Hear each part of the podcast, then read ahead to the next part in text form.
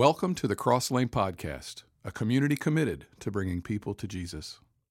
We're in this series, Word to the Wise. If this series had a subtitle, the subtitle would be The Question That Answers Just About Everything. And I cannot even begin to tell you how many people have sent me a note. I've had people walk up to me this morning. I had a great conversation with someone I haven't even talked to all that much. She came up to me, she said, I just want to thank you for this series. She said, I, This could not have come at a better time for me in my life. She said, I've been waiting for God to speak to me about something. And she said, This series has absolutely done that. I mean, I've heard that, something like that, several times in the last several weeks. And, uh, uh, you know, my answer to that is always the same. It's not because I know what I'm doing. God, I could get up here and say, Hickory Dickory Dock. And God will interpret, interpret that for you and let you hear that however you need to hear it. Um, so that's not me, that's Jesus doing something for us. But uh, man, has this been a good series so far. We've got uh, today and then three more weeks. You're, you know, this question that we've been asking, you're probably going to get tired of hearing the question by the time we get done with it because you're going to hear it so much, you're just going to probably say it in your sleep. But that's exactly what we want.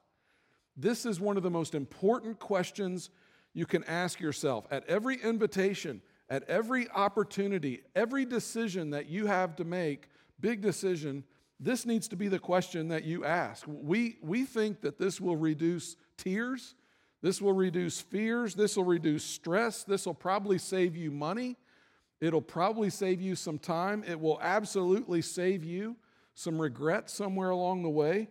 And the question that we're, we're encouraging you to ask at every big decision is what is the wise thing to do? So if you know if you just thought about the wisest person you know in your life, who is that person that that their marriage looks good, their you know their finances seem to be in shape, they they they seem to walk with God. Everything you, you look at them and you're like, man, I wish I had that life. Well, probably the reason you're thinking that is because they're wise and they're making wise decisions. What is the wise thing to do? And in week one, we teased this out. And basically, what we said was in light of my past experience, in, in, light of my current circumstances, in light of what my future hopes and dreams are and where I hope to be someday, what is the wise thing for me to do? So, in other words, my past is my past.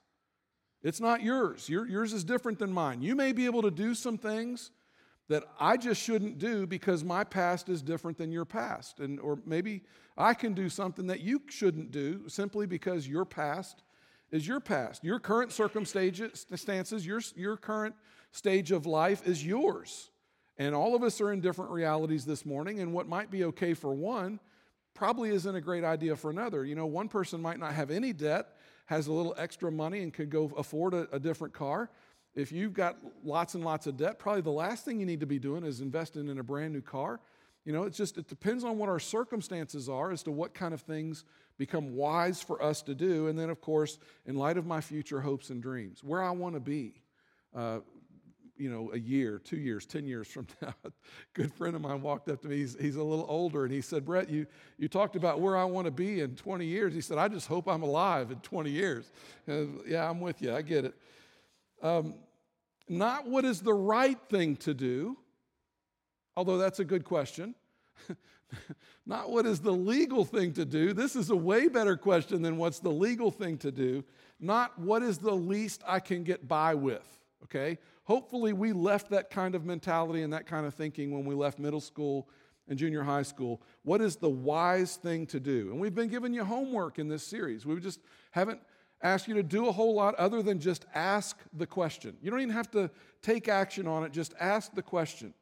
Uh, at every invitation, at every opportunity, every big decision that you have to make, you owe it to yourself to know the answer. And in most cases, you are going to know the answer almost as soon as the question comes out of your mouth. What's the wise thing to do? Oh, that's the wise thing to do. Then the question is, are you going to do that? Or are you going to go the complete opposite direction, which is what some people do, which just boggles my mind. So, beginning today and for the next two weeks, we're going to tackle two subjects that, that really are at the core of who we are as humans and what we go through on a pretty regular basis. Um, next week, before we get into this week, next week, if you've got younger kids, I really need you to probably put them in our. We, we create some spaces for younger kids here. Uh, that's probably where they should be next week due to the subject matter. If you've got teenagers, we should probably have them right down here on the front row. Uh, if you're a college student, don't miss next week, okay? If you're a college student, you should be here next week. Um, gonna be a little spicy next week, okay? We're gonna see if Brett can, can talk about what he needs to talk about and not lose his job. That's gonna be fun, right? Might, uh, might take odds on that at some point. But today, we're gonna talk about time. Time. What are we doing with our time? Wise use of our time. The Old Testament, Job said this A person's days are determined you have decreed the number of his months and have set limits he cannot exceed. So Job believed that there was a, a, a, that God had set a time on everybody's life, that, that he's the one that gives you your days and, and that when they're up, they're up. Now you may or may not believe that, but here's what we all know, and I think we can all agree on. Our time is running out, right? We're, we're not going to live forever.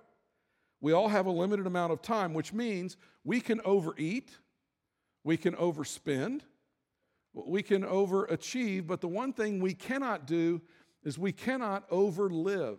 You're not going to overlive your days. At some point, time runs out, which means for, far more important than asking uh, the question, what time is it, or you know, thinking about what time it is, is what are you doing with the time that you have left? Your time is one of the most valuable assets you have. It is a commodity that, it, that should be very precious to you because it's, it's not something that you can make more of. You can make more friends, you can make more money, you cannot make more time. You can count money, you can count friends, you can count relationships. You cannot count how much time you have left. So, if ever there was an area where we need to be asking the question, what is the wise thing to do? It should be in the area of our time because the most valuable thing you have is time and it is limited. And most of us are already old enough to be able to look back on certain seasons of our life and think to ourselves, man, I wasted so much time there. Why did, why did I waste so much time on that? Why did I waste so much time with her? Why did I waste so much time with that? Why did I waste so much time with, with him? So, going forward, I want you to begin asking the question in light of my past experience, in light of my current circumstances, in light of where I hope to be someday, what is the wise thing to do? It should become really important as you try to figure out how to spend your time. Uh oh. Sounds like my time might be up. So, today I want to give you four observations about time. And I don't think these are new or groundbreaking. I am not going to say these and you're going to go, man, he's just so profound. I don't, I don't think that's going to happen. Um, you're not probably going to say, oh man, I didn't know that. That's not what I expect to happen. Th- these are just quick observations about time that underscore the importance of asking questions as it relates to our time. And if you're here and you're not a Christian, if you're here and you're, you're not a, a Jesus follower, you're, maybe you would describe yourself as a skeptic, first thing I want you to know is you honor us today with your presence. We are really, really glad you're here. We don't look down our noses at you. We don't look at you as the enemy. You are among friends. You are welcome here, okay? And, and I hope that you have been sufficiently welcomed and feel very uh, warm and welcome as you come into our place. But um, what I want you to see is you may not be a Christian, but what we're going to talk about today has application for you. And it has application, it comes directly from Scripture which should show you that Scripture, even if you don't believe it, even if you don't believe in Jesus, even if you don't believe there's a God, this thing that we call the Bible has a lot of nuggets in there that are really good for just living life a better way. And so I just would point that out to you. If you are a Christian this morning, if you're a Jesus follower and you really believe that God has something to do with your life and you consider Him your Heavenly Father, and, and then this becomes personal for you. I would even say this is mandatory for those of us who are Christians. Christians believe that every good and perfect gift comes from the Heavenly Father. And, and Christians believe that our time is an opportunity, it's a stewardship. That, that God gives us certain things in life that are precious things, and they are given to us to kind of shepherd and to, to steward and to, to watch over and to manage. And one of the things that you've been given to handle and manage is your time. And your time is equal to life. In fact, I almost gave, put a slide up there that said, time equals life. So here are four observations that kind of get us all moving in the same direction. Uh, four things that we know about time that um, it's possible that we even choose to ignore. Okay, so here's the first one investing small amounts of time over time is cumulative. Cumulative.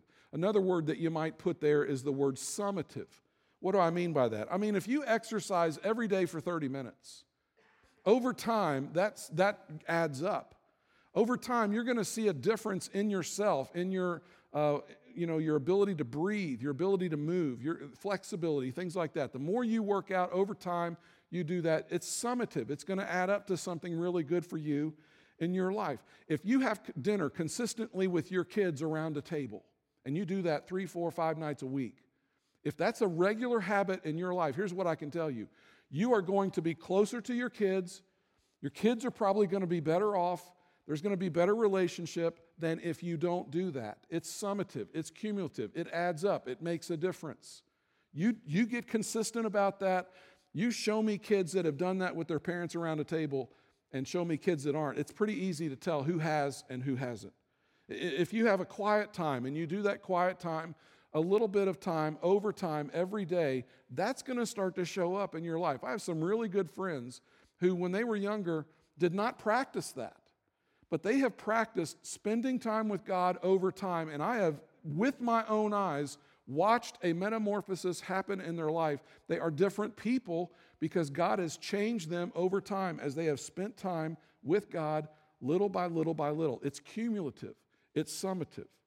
Adding, uh, you know, attending one small group meeting isn't going to change a whole lot. Attending one church service probably isn't going to change a whole lot, although I know people who have had their lives changed radically by going to church one time. It changed everything for them. But, but over time, things build up. But there is no benefit in one installment, and there's generally no consequence in missing one time.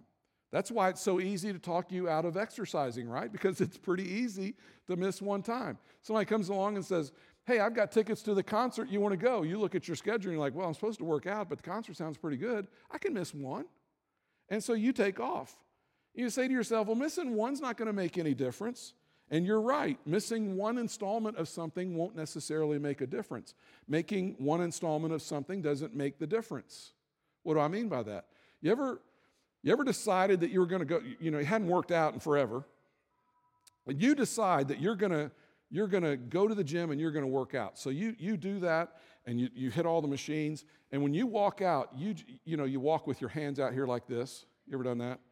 You just you can feel all the blood just coursing through your body. You just know everything's bigger because you've worked out. Here's what I can tell you. Nobody's going to walk up to you and go, "Man, you've been working out." Not after one time. The only person that knows you've been working out after you work out one time is you, right? You're the only one. One installment of exercise doesn't make the difference. It's consistent deposits over time. In the key areas of life, in those single, it is those single constant deposits of time, cumulative, summative, that make the difference. Here's the second observation neglect is cumulative as well. If you neglect your marriage, if you neglect your kids, if you neglect your, your spiritual life, if you neglect going to church and you stop going to church, that has a cumulative effect as well. In fact, I would say it like this the problem is neglect is easy, neglect is costly. When we choose to neglect what is important over time, it's going to cost us. If you think investing in your health is time consuming, wait until the cumulative effects of neglect show up and it starts to limit you. And then you think to yourself, boy, I wish I'd done something about this. At the same time, if you neglect your spiritual health, if you neglect your, your, your physical life and your spiritual life, if you get too busy for God, too busy for church, if you um, get too busy to read your Bible, uh, and then suddenly a crisis comes and God feels far away from you. You're like, what happened? Where, where did God go? Well, here, I heard this a long time ago, never forgot it. If you look up and God moved, and God is far away, guess who moved? God didn't go anywhere. We go somewhere, right? We're the ones that drift off. We're the ones that allow ourselves to get into a stream of some kind and get carried away from God. It's, it's always easier to neglect, but it's always costly. Number three, random has no cumulative value. There is no cumulative value in the random things we opt for over what is most important. If you put um, consistency in one hand, let's, let's just say the consistency of working out, and you work out every day the, for the same amount of time and you do that over time, at the end of it, you're going to have something to show for that. However, if you work out just once in a while, sporadically, and then you, you every now and then you do something other than that, now, let's say you mow the grass or you take a nap or you play with the dog. You can look on this hand if you do this consistently and have something to show for it. Over here, if you've got random in this hand, and I say, What do you have to show for that? You would say, Nothing. I have nothing to show for that. Just a, a bunch of randomness that doesn't really add up to anything. Well, what did you do instead of exercise? I slept in. Well, what, what do you have to show for that? Nothing. Nothing. Put everything in a pile that you did instead of working out, and what do you have? Probably nothing. What do you do with all those nights instead of having dinner with your kids? Well, you know, I worked late, I played golf, I, you know, I, I polished the car. Okay, what does that really add up to relative to spending time with your kids? Well, probably nothing. It adds up to nothing. And when you add up random, random equals nothing. When you add up random, what you get is just random. It's just like, uh, doesn't really say a whole lot. So when it comes to a wise use of our time, it is really important because small deposits of time over time in the important things is cumulative, it adds up.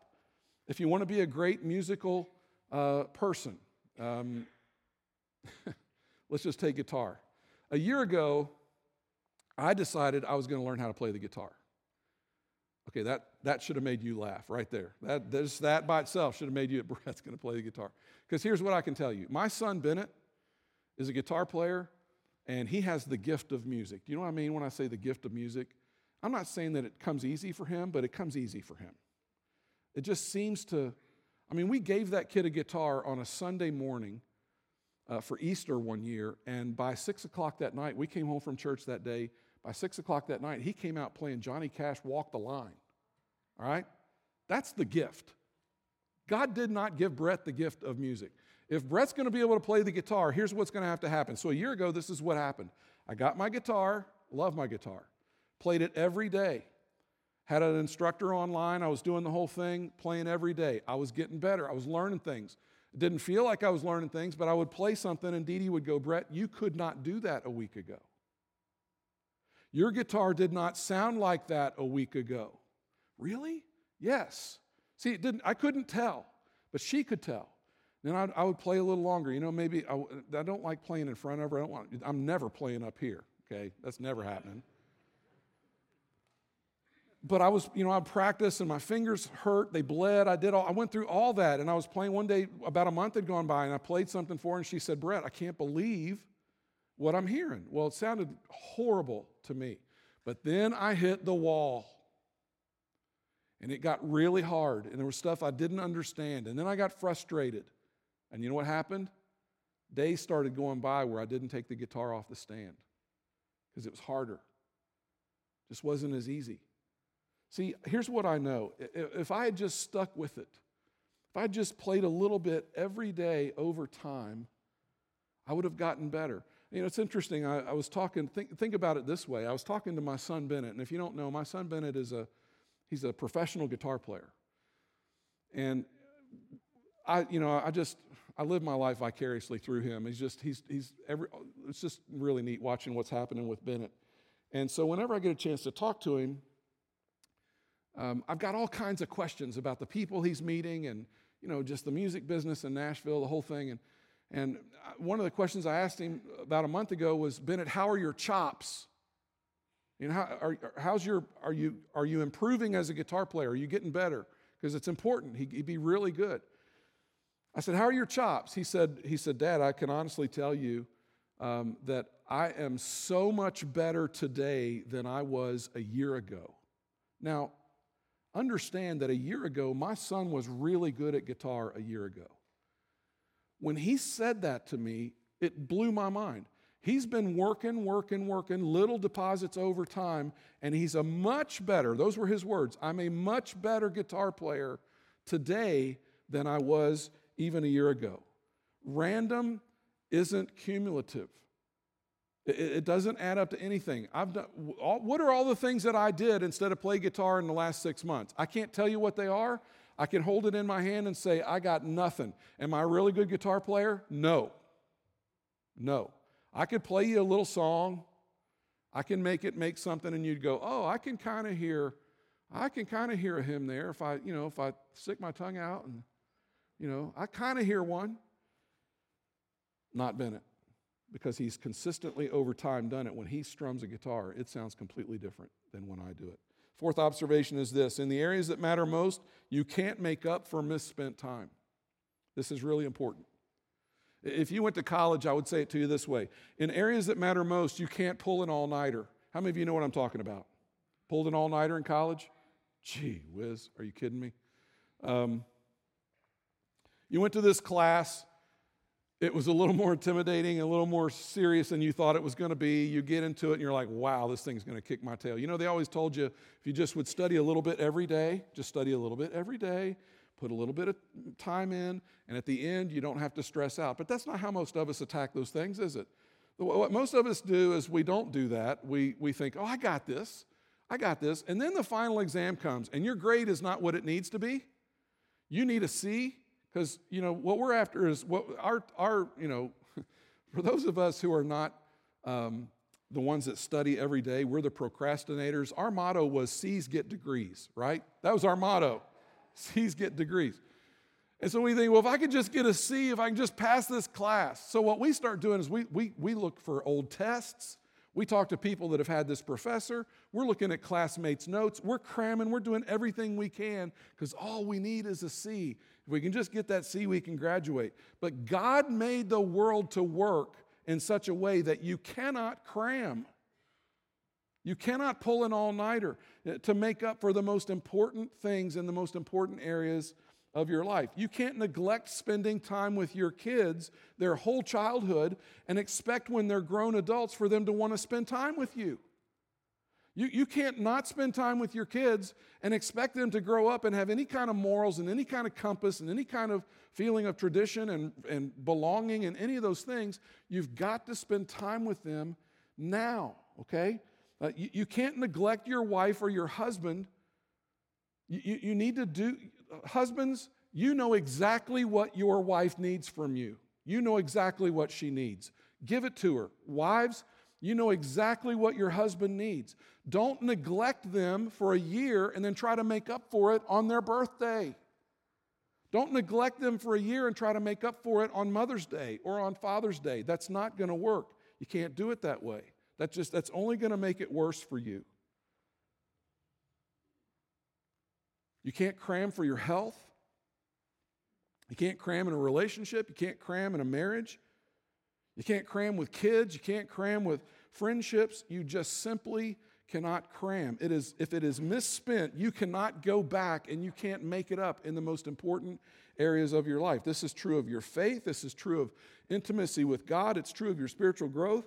In every area of your life, you cannot cram. It just doesn't work. You, you cannot do the mega workout. Do you know what the mega workout is? You haven't worked out forever. And one day you see somebody walk by and you're like, I'm going to look like that. I am going to look like that. So you go to the gym, right? You go hard. You hit every machine twice, hard. And then you wake up the next morning, and what happens? Your whole body says, Brett, you're an idiot. right? You can't lift your arms. You, you, you get out of the bed and you got to pick your leg up to make it move, all because you tried to do the mega workout. Listen, that is not how God wired the world to work. We're talking about maturity. And you cannot rush maturity. Maturity takes time. Constant deposits over time. That's just the way the world works. Now, if that is the way the world works, and that's how Christians believe God made the world to work, the most important areas of life, you need small deposits consistently over time, then what would you expect God to say to us on this topic? Well, he says exactly what you would expect him to say. We're going to go back, we're going to look at what we read to begin this series Ephesians chapter 5, verse 15. Therefore, be careful how you walk, not as unwise men, but as wise, making the most of your time.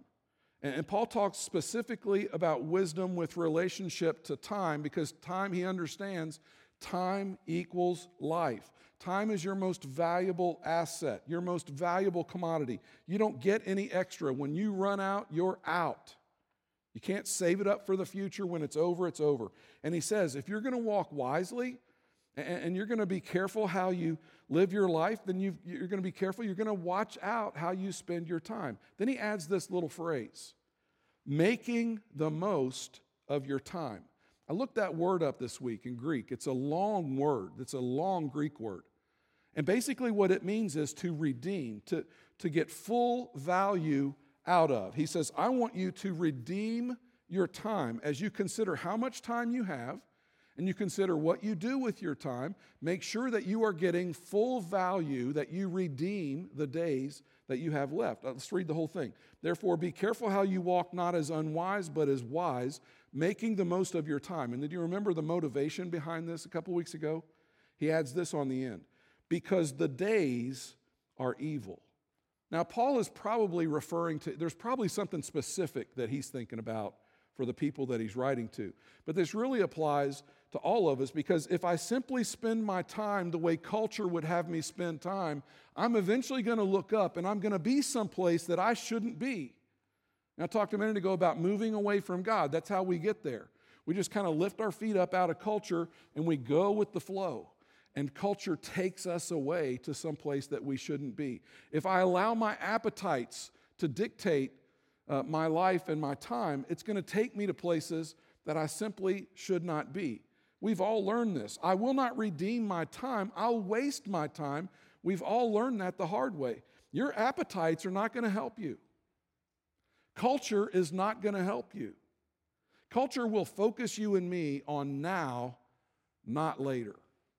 Missing one workout, missing one dinner with the kids, one date night, one Bible reading, one day at church, missing one installment over a, a long period of time isn't going to matter all that much. But while that is true for many, it leads us to destructive habits, and we look back and we wonder how we wasted so much of our time. Not just our time, but our life. While we're here, I want to give you a, a definition when I was a youth pastor, I can't remember where I saw this. I mean, and I, everything that I teach you, I've learned somewhere else. But I saw this, this saying, and when I saw it, I never forgot it. And I've used it in youth ministry my whole life. It's just, it's, it's something that I just use sometimes to make decisions, sometimes to motivate myself. I want to define the word dis, uh, discipline for you. Discipline. Postponing the immediate to guarantee the ultimate. Isn't that good? Postponing the immediate to guarantee the ultimate. Paul says, Be careful. Be careful how you walk, not as unwise. Don't, you know, you could say, It doesn't matter. I'll make up for it later. Be careful, Paul says, making the most redeeming every opportunity, redeeming the time. Because after all, if you're not intentional, if you're accidental about this, if you're haphazard about this, you will look back on this stage of life, whatever stage that is high school, you know, first day of college, first day on the job, first, you know, your engagement, your, your first days in your married life, early marriage, now you got a couple of kids. Whatever stage you're in, you will eventually look, look back on this time and you're going to think to yourself, why did I waste so much time? What did I do with the time I had? So here's the question where do you need to begin making consistent deposits of time? Where is that for you? In light of past experience, where do you need to begin making consistent deposits of time? The truth is, some of us have developed some bad habits.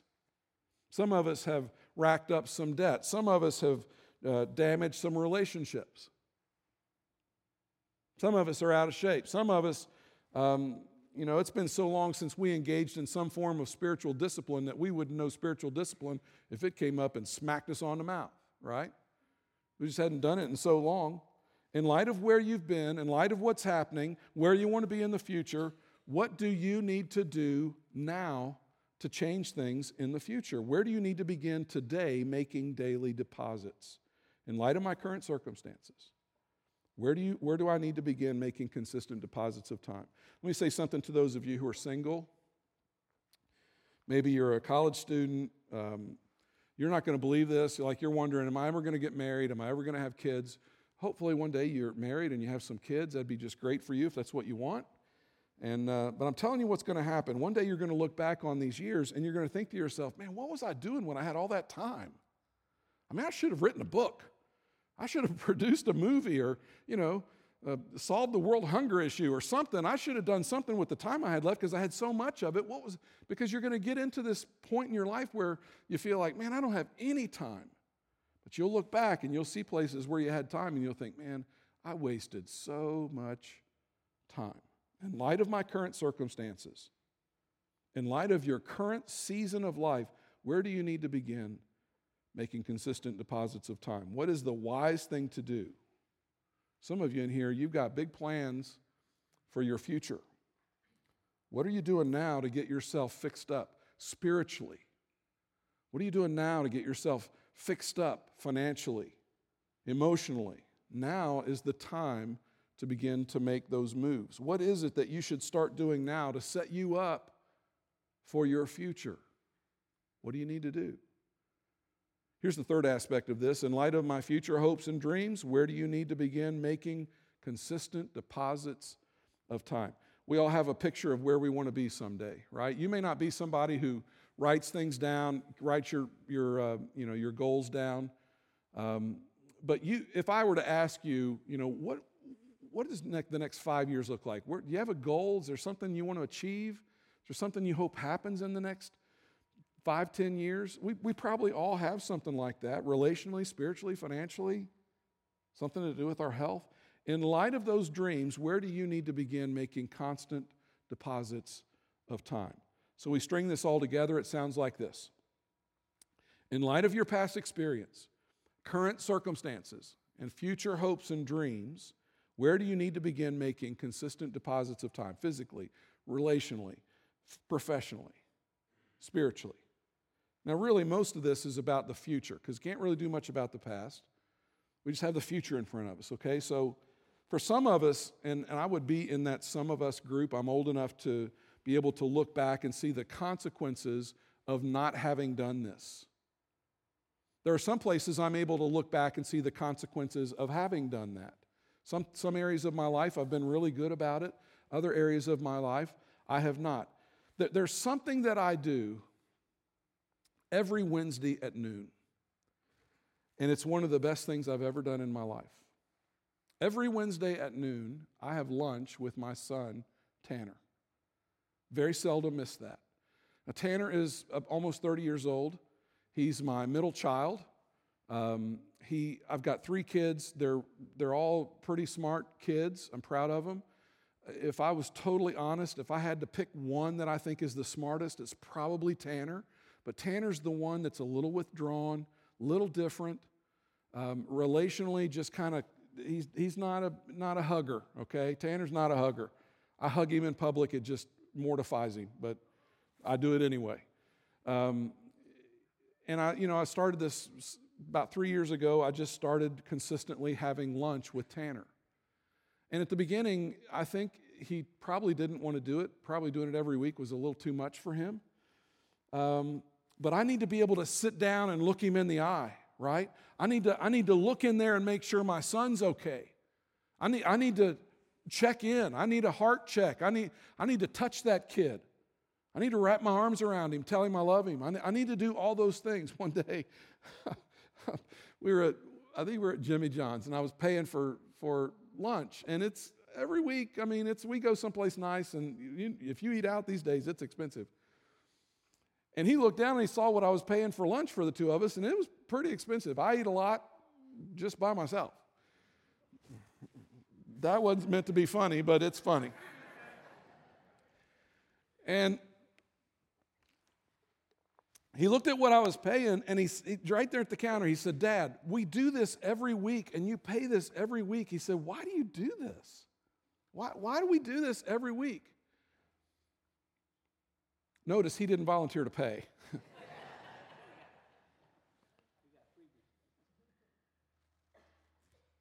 I said, Tanner, I love you. You're the most important thing in the world to me. There's nothing I love better than spending time with you. I love to talk to you. I love to hear what's going on in your life. I love to know what your thoughts are. And I want you to know that whenever life gets hard, and son, life is going to get hard, I need you to know I'm here. I'm not running. I'm not going anywhere. I'm right here for you. You need to know that whatever happens in your life, you can come to me and I'm going to walk through it with you. I love you. Do you understand that? And here's what I can tell you my relationship with Tanner is so much better after three years of consistent lunches with Tanner. Some days he comes in, he's mad at the world. He says things I don't like, he uses words I don't like. He, he's, he's a person that I don't necessarily like and I just sit there and love on him and try to speak his love language. Sometimes he comes in, he's happy, he's excited, something good's happened, and I celebrate. And the whole time I'm just praying, Thank you, Lord.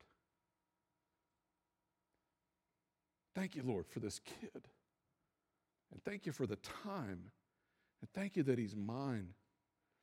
And so I can tell you with great certainty that one of the best things I've done with my time over the last three years is consistently have time for Tanner to be able to sit down and say, Son, I love you. We get up, we finish our dinner, we head to our separate cars, and I give him a big hug. Say, Boy, I love you.